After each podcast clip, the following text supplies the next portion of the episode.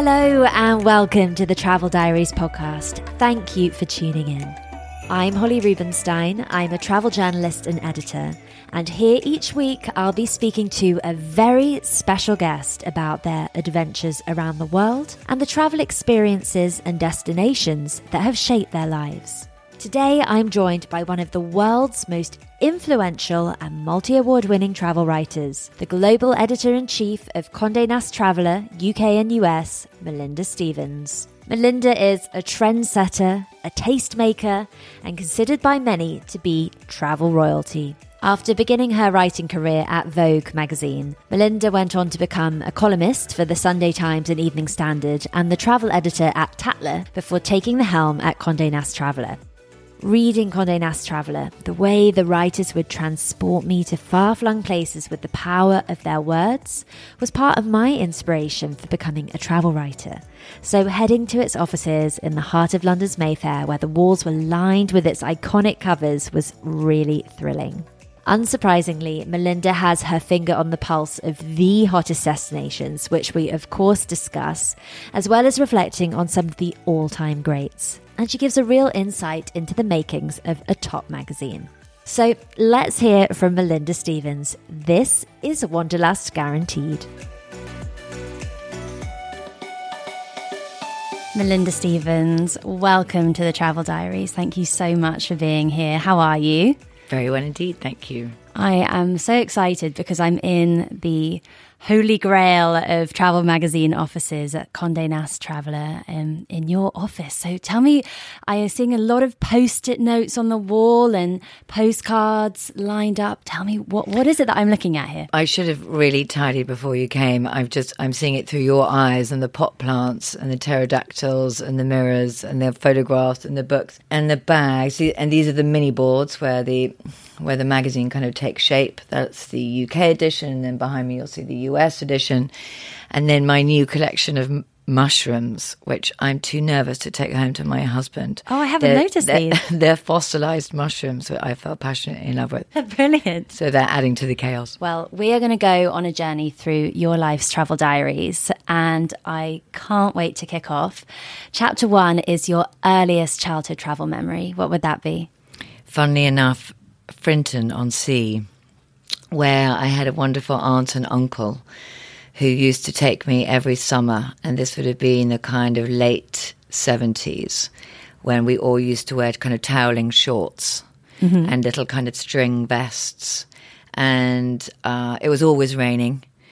And or there was a kind of high wind, and you'd be eating a kind of sandy sandwich. And my cousins were all great sportswomen and tennis players, mm-hmm. and we would have to do tennis camp. And I had very buck teeth, and um, and I was always put, you know, kind of partnered up with someone who was inevitably much better than I was, and I found it all wildly awkward. Um, but I think those summers, those English summers, um, when you do those um, family photographs where you all line up from the smallest child up to the biggest and you're mm. all kind of mm. jostling into one another. Mm-hmm. Those are my earliest travel memories, funnily enough. So, where actually is Frinton on Sea? Essex. Oh, and funny enough, I haven't been back to Essex since since those days, and I probably stopped going when I was about eleven. There's beautiful coastline there. Amazing, amazing. Yeah. And in fact, a lot of what we do at Condé Nast Traveller, or one of the things that gives me most pleasure in Condé Nast Traveller, is um, a regular feature we do, which is called Staycation. Mm-hmm. Because I think a lot of us have the opinion that in order to travel or in order to experience the world, you have to get on a plane and go to another continent. And that's just not true. And um, I started out not knowing a huge amount about what we have on our own shores. Um, but the places that we focus in on every month are just amazing. They're amazing independent hoteliers doing wonderful things in wonderful places mm. um, around the country, and it's very invigorating to know that that's happening. Yeah, and which stand out to you? Do you have any particular British favourites? I went to um, the Long Mynd in Shropshire recently. Uh-huh. Um, one of my best friend lives up there, and Shropshire itself is just stunning. You get out of that kind of the flat landscaping of the south, and suddenly you're in these rolling hills. uh, with villages that are kind of very, you know, far from each other. And it's just much more wild. Anyway, we went for a drive and we went for this high, it felt like we were going kind of higher and higher up into the clouds. And it was a beautiful, beautiful summer's day. And we started off on this walk wild. It's kind of heathery and moorlandy and muddy ponies. And, you know, we were stopping and looking for birds nesting and stuff. And I'm a lazy, lazy person. um, but this walk was just, um, it just completely opened up my eyes to different parts of England. And I think that keeps happening to me. And the big sky of it was extraordinary. I felt like I was in a kind of snow globe of sky. And then we did this, all, lots and lots of children tumbling about and dogs. Um, it was quite like that children's story. We're going on a bear hunt we're going to get to it, you know, swishy swashy. We were through the grass and through that, and through the river, and then we meandered down the hill and ended up in a, a very sweet pub in Church Stretton, and ate cheese and cheese and onion crisps and salt and vinegar crisps and pints of cider. Oh. Was travel important to you growing up? Uh, yes. Did you have the wanderlust from an early age?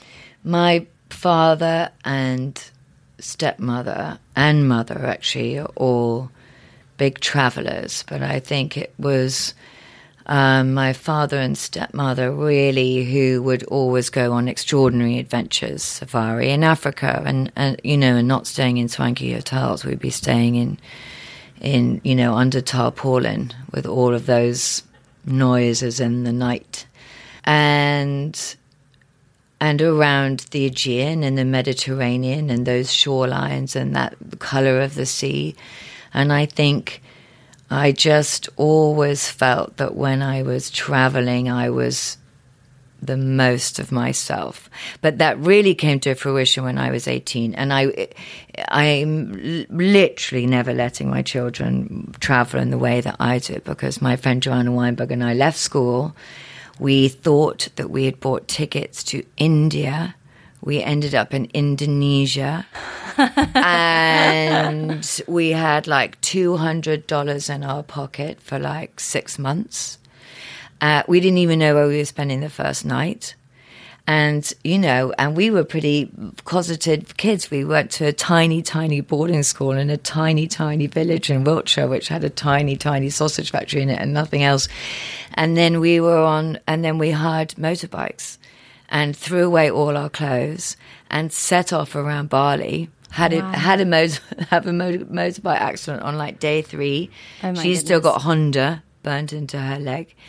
And um, and we proceeded to have the most extraordinary adventure of our lives. But I mean, we were eighteen and didn't know our left from our right. So, wow. but travel was that. That's when I started to feel that I I felt almost like my body was changing. My my the comfortableness of my body in the landscape was shifting. That so that I felt more at ease than I had ever felt. And I think that continues to happen. I, I, I do need to be on the move. Mm. That leads me on to chapter two, which is the first place you fell in love with. What would that be? So that would have been Bali. Mm, I wondered. 30 years ago. It was, I mean, there was just very little. Uh, have you been back since? Yes. So what was it like then versus now? Oh, it was, you know, wild. And we got, you know, on that first or second day or third day, we got, after that motorcycle accident, actually, and we got lost in this village.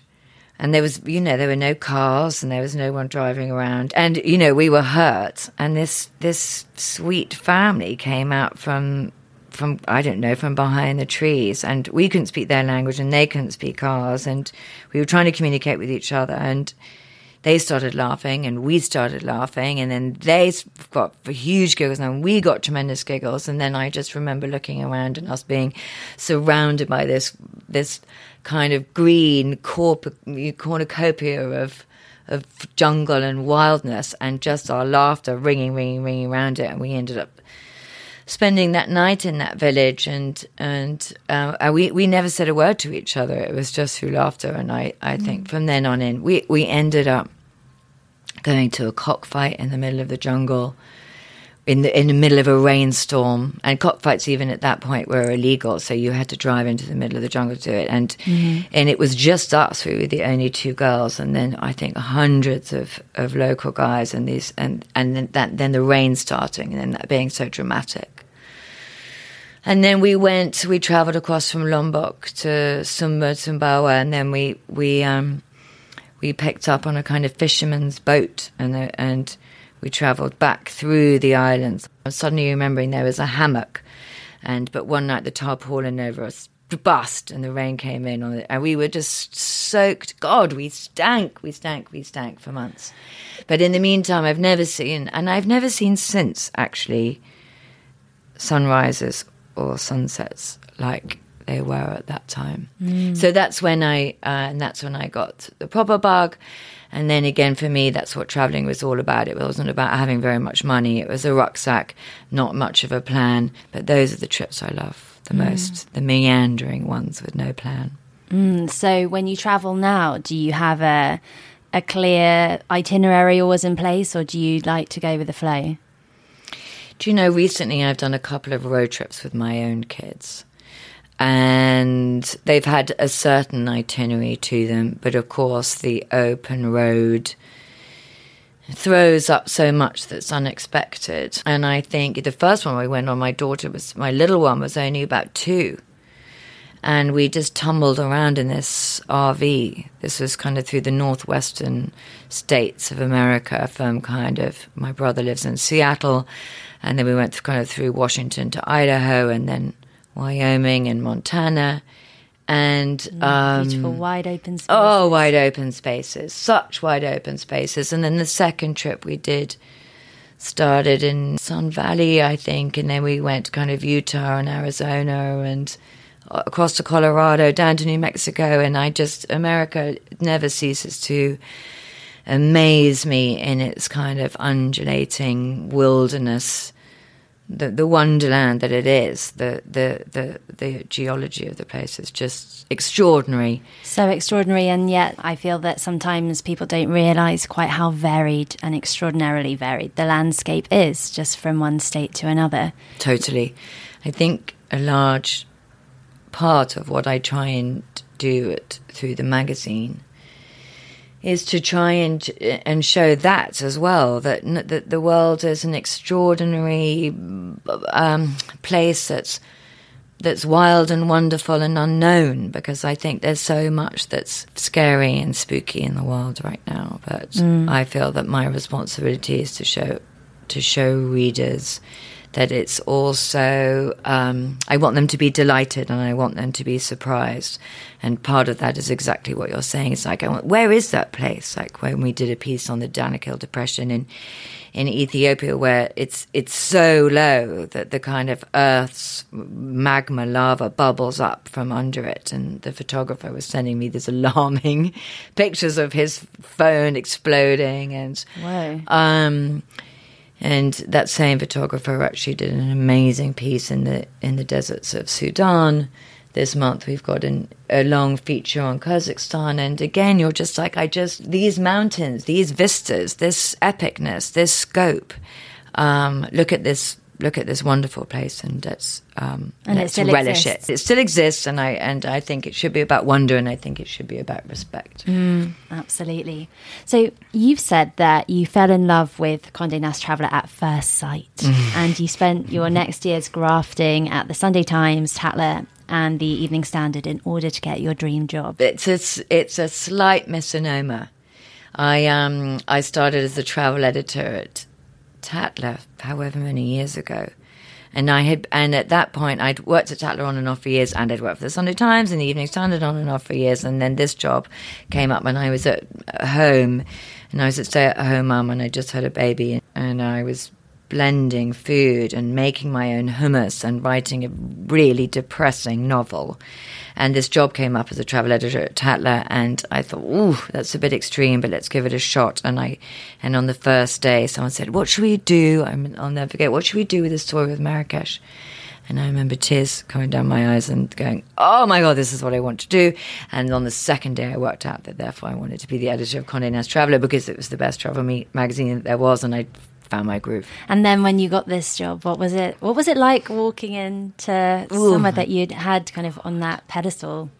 I was so spooked. I'd gone to, I was very calm about, I remember Nicholas Coleridge telling me that I got the job, and I thought, God, please, you mustn't be like an X Factor.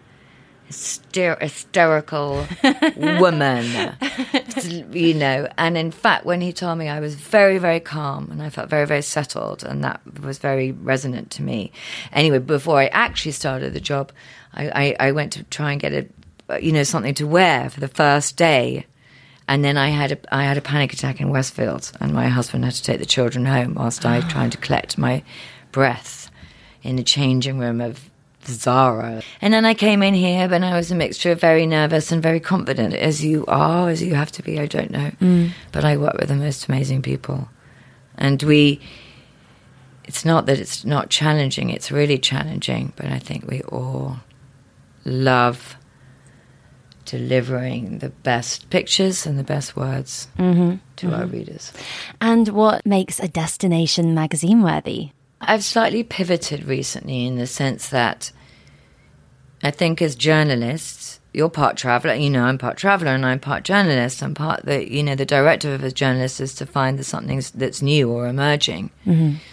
But I have found that recently to slightly jar as I as I travel the world and I go to you know far out deserts and tiny European cities. There are just so many of us traveling right now that I feel really a responsibility to not just champion the new and to try and make sure that we're not just doing the same cookie cutter coffee shop is turning up everywhere from east to west. So at the moment, we're actually championing places that are resolutely themselves. I'm also really curious to know how you work out what goes on your iconic covers. What's the kind of process for Oh, that? that's such a sweat. We're in the we're in the middle of sweating about one now, and you want it to be arresting and startling, and it's very easy in travel to become cheesy and cliched. So we we have these cover meetings every month. You choose a cover, and then you take them down, and I go and see my boss, and I go and see the head of circulation, and we go with my publisher and my art director, and we all look at this cover. But this funny thing happens to me is every when I go down in the lift and I'm about to go into his office, I can see it in a different. I'm seeing it in a different way. So we would have spent weeks working on this cover, tweaking the tiny. The word goes here, and you move that here, and you should change the color of the, you know. And then I and then I can see it fresh. And I had a moment yesterday, and I was like, oh, I just I don't know if this is it. Anyway, and they were circumspect too.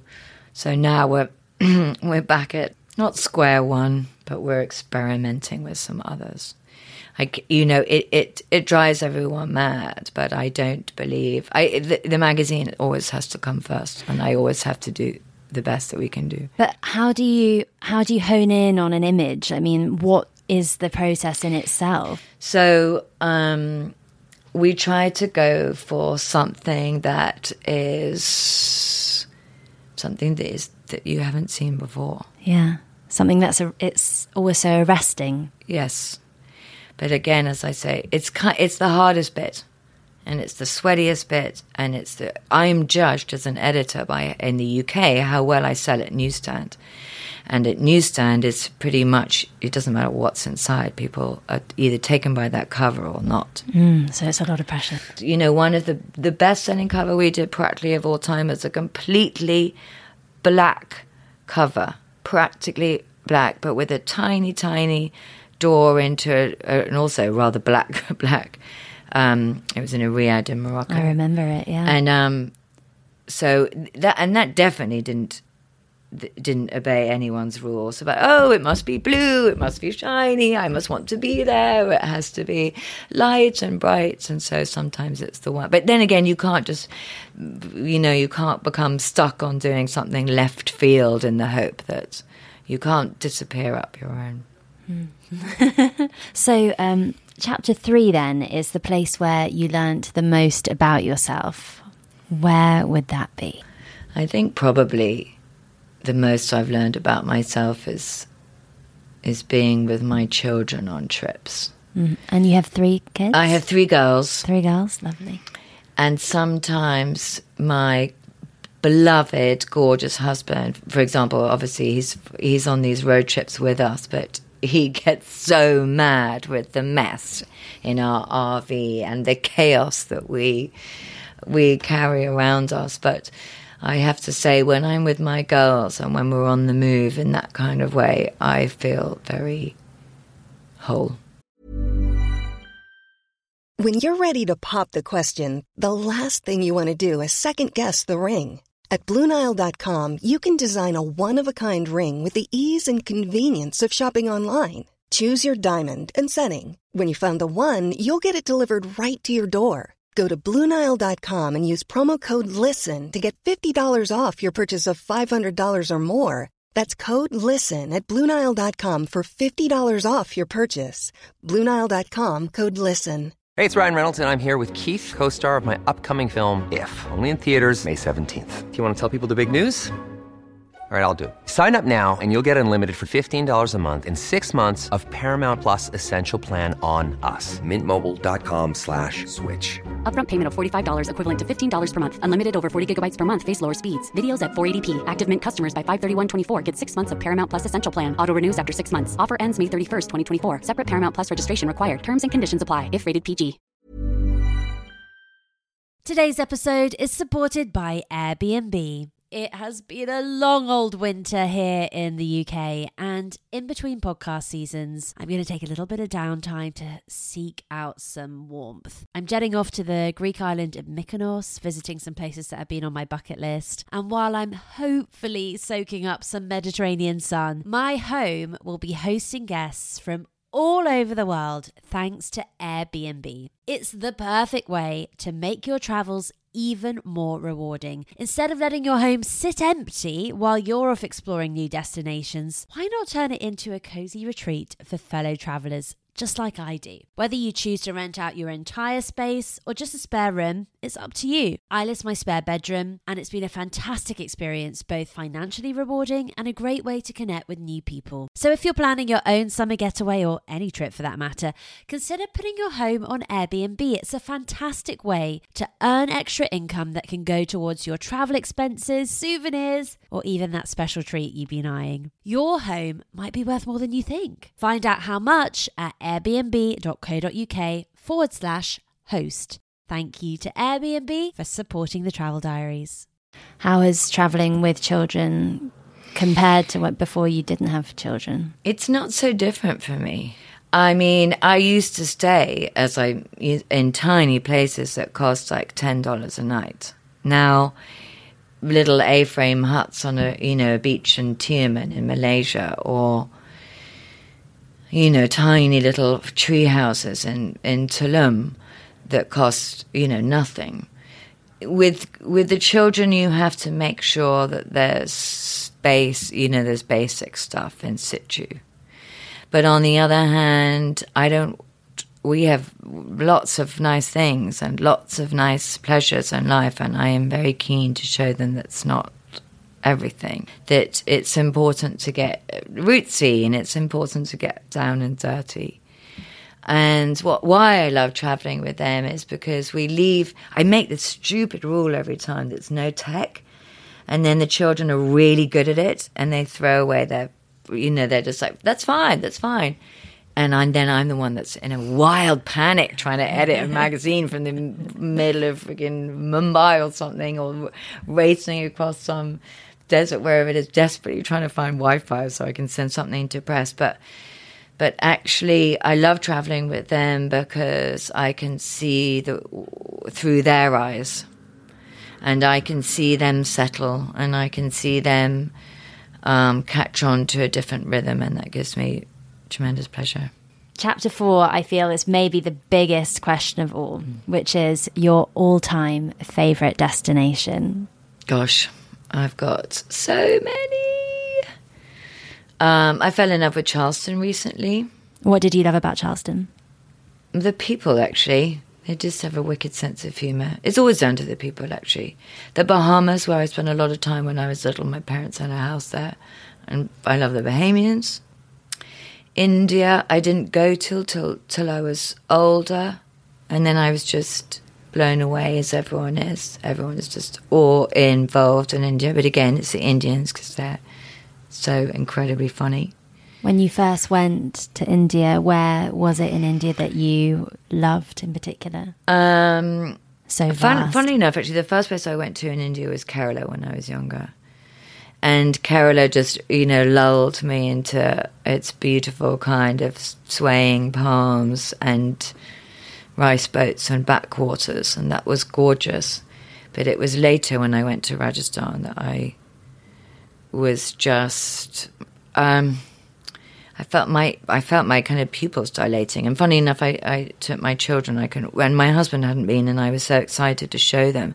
And on the first drive, we'd you know had a long plane plane ride, and then I think we were driving like six hours to Udaipur or Jaipur, and I my daughter and I, my middle daughter, she just stretched her arms above her head and she said, "Oh, mama!" She was just looking outside of the window and the cows on the chaos, and she said, "Oh, mama, I feel so alive." And I think it's just it's so vigorous. And how about your favorite hotel? Do you have a favorite? Oh, um, so many, so many at different times in different places. I remember going as a child to the Cala di Volpe in Sardinia, and a waiter showing us how to peel a peach in one piece. And kind of cutting off the bottom in a very slither-like fashion, and then massaging the that kind of fuzzy skin off the top of it, and that feeling like magic. Um, nowadays, I've had lots of fun times at Amilla in the Maldives. I have a very wide family and a very multi generational family and a very party loving family. And my nieces and I and my kids and tons of friends of us have spent a lot of time at Amilla. Um, so I always think of it so fondly. Uh, in Mexico um, is such a it's such a happy place for me. It used to be owned by, it was a house owned by a kind of Italian principessa and has now been taken over by a lovely man and has the most beautiful stretch of beach. Where in Mexico is it? It's just down the road from Tulum, and Tulum is a place that I know gets a very bad rap nowadays. And I think probably if you, if you go at Christmas and New Year, it is probably teeming with teeming with too many people. But I first went many decades ago and um, and did nothing but kind of lie in a hammock and eat coconuts and swim in the sea. And then I took my uh, my family and we lived in a little treehouse. And we had a. She was called the butler, which is hilarious because she was like nineteen and had a very very tiny skirt and a machete, and uh, she didn't. Uh, she didn't do an enormous amount, but we didn't really need her to because she would just bring fresh mango every day and a bottle of tequila. And that That's was, all you needed. That was the alpha and omega of her duties.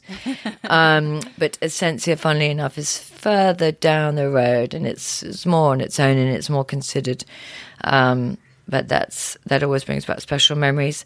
And then I probably have not one but two favorite hotels in in Paris. Uh, the Bristol I stay in for most Paris fashion weeks, and I just the staff there are so remarkable, and it smells delicious.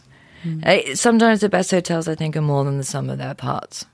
Like the Mercer in New York, a, a lot of Andre Balazs's hotels. Actually, I think if you if you break them down, they don't. It doesn't really all make sense but somehow the ones and if you break the bristol down it doesn't really make sense. You walk straight into a kind of strange kind of arched room but it's kind of arched the wrong way. And yet it has charisma. And then the other one t- in the city that i love so much is la reserve which is in an old building. It's very sumptuously done. It's like someone's private house and um, but it's very decadent and joyful. And between those two places during Paris, we always have lots of family, lots of friends, and lots of very beautiful Parisian times. Lots of happy memories. Mm, yes, indeed. So, chapter five is your hidden gem. What would that be? I don't know what's happened to this island in Honduras. I lived in a little.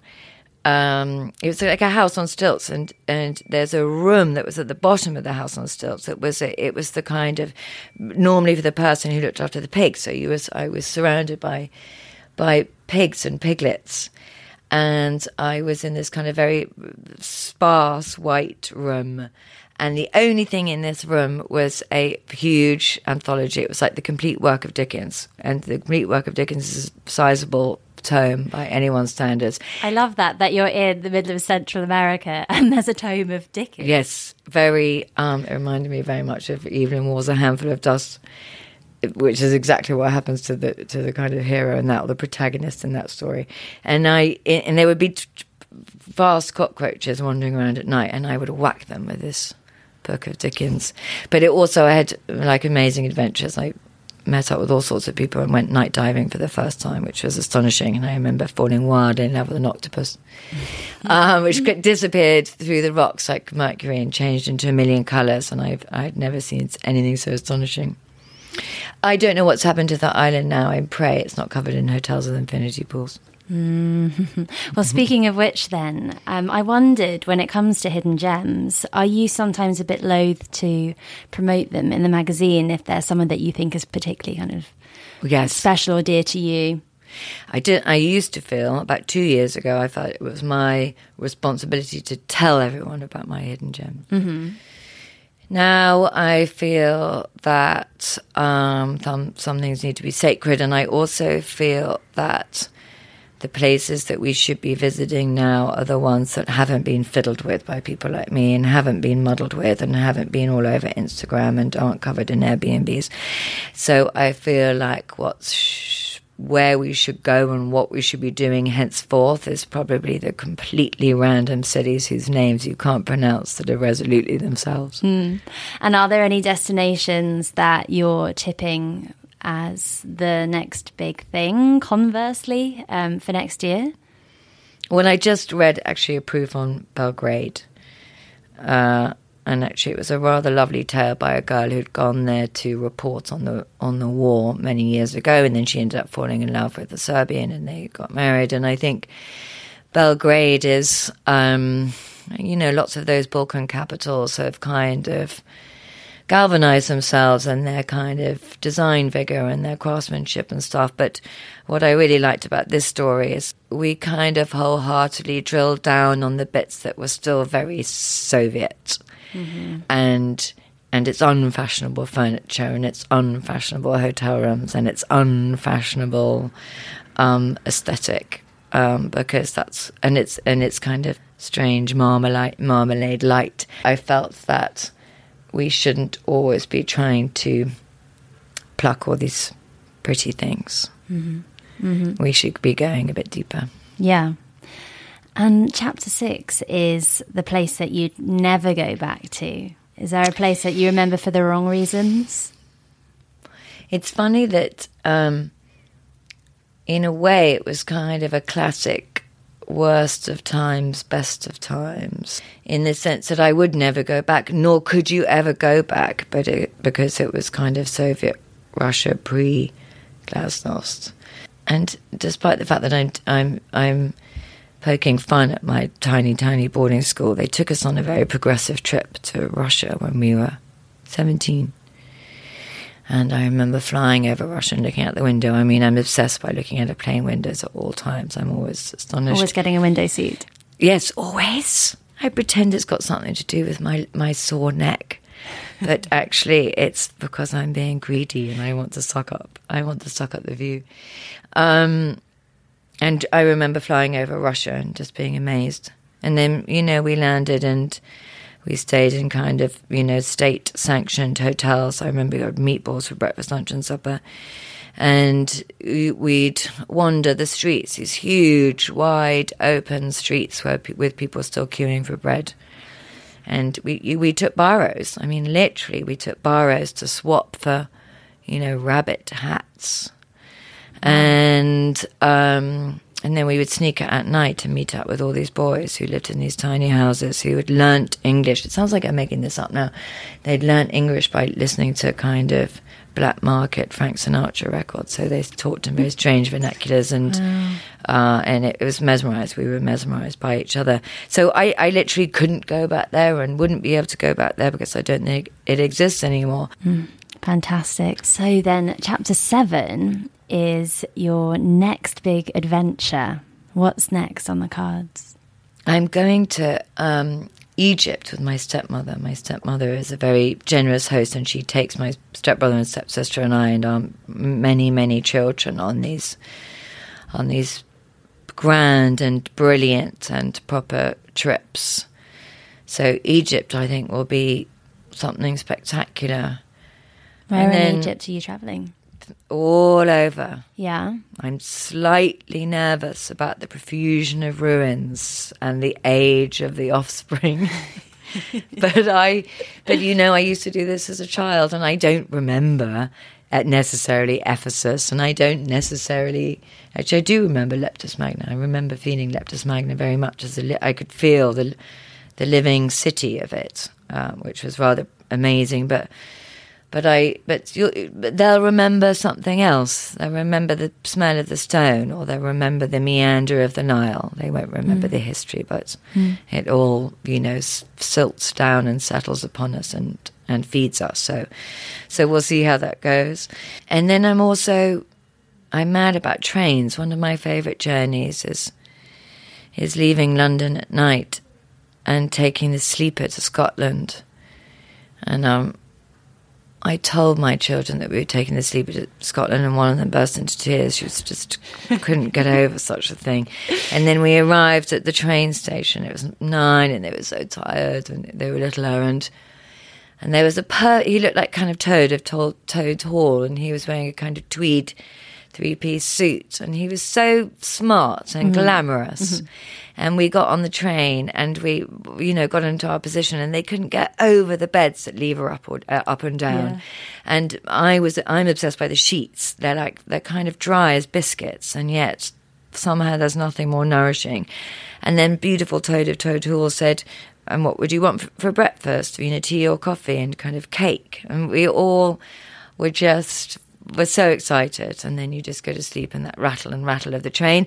And then however many hours you wake up in that unbelievably cold, crisp dawn, but pre dawn, so it's still dark, and you're in a tiny, tiny station in the middle of nowhere. And we have friends that we stay with, and they've always left a Land Rover, which is kind of missing seats and brakes and windows.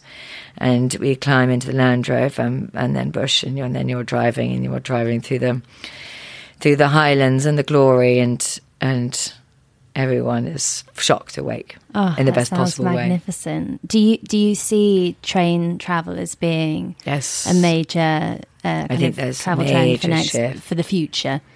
completely. I think what Belmond do with their trains. I think what we just did a piece about Amtrak uh, from New York, a, a journey from New York to San Francisco.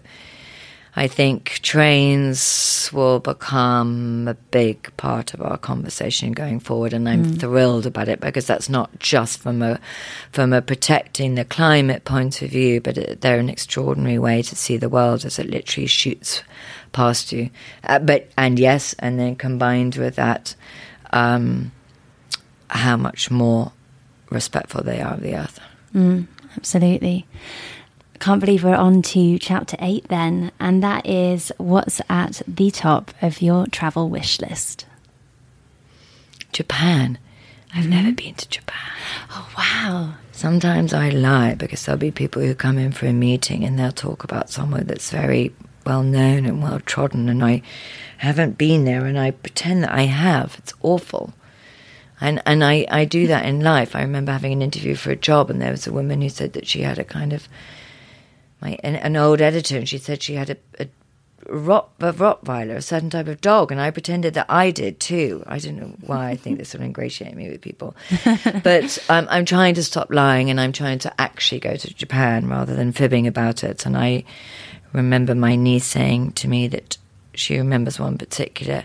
She said the baths run so slowly there, and she said there's something about the slowness of the filling of the bath and the slowness of the pouring of the tea.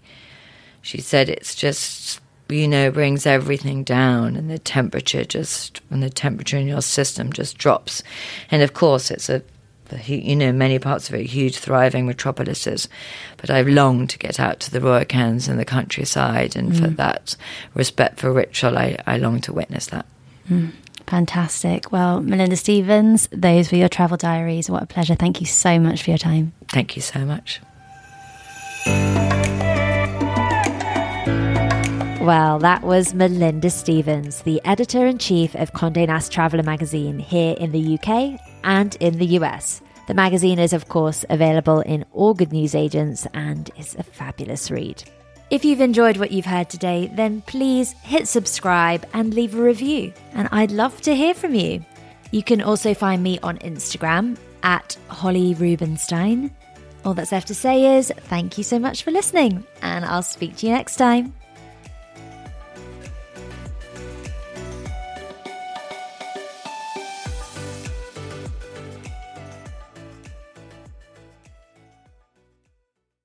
Today's episode is supported by Airbnb. It has been a long old winter here in the UK, and in between podcast seasons, I'm going to take a little bit of downtime to seek out some warmth. I'm jetting off to the Greek island of Mykonos, visiting some places that have been on my bucket list. And while I'm hopefully soaking up some Mediterranean sun, my home will be hosting guests from all over the world thanks to Airbnb. It's the perfect way to make your travels even more rewarding. Instead of letting your home sit empty while you're off exploring new destinations, why not turn it into a cozy retreat for fellow travelers? Just like I do. Whether you choose to rent out your entire space or just a spare room, it's up to you. I list my spare bedroom, and it's been a fantastic experience, both financially rewarding and a great way to connect with new people. So if you're planning your own summer getaway or any trip for that matter, consider putting your home on Airbnb. It's a fantastic way to earn extra income that can go towards your travel expenses, souvenirs, or even that special treat you've been eyeing. Your home might be worth more than you think. Find out how much at airbnb.co.uk forward slash host. Thank you to Airbnb for supporting the Travel Diaries.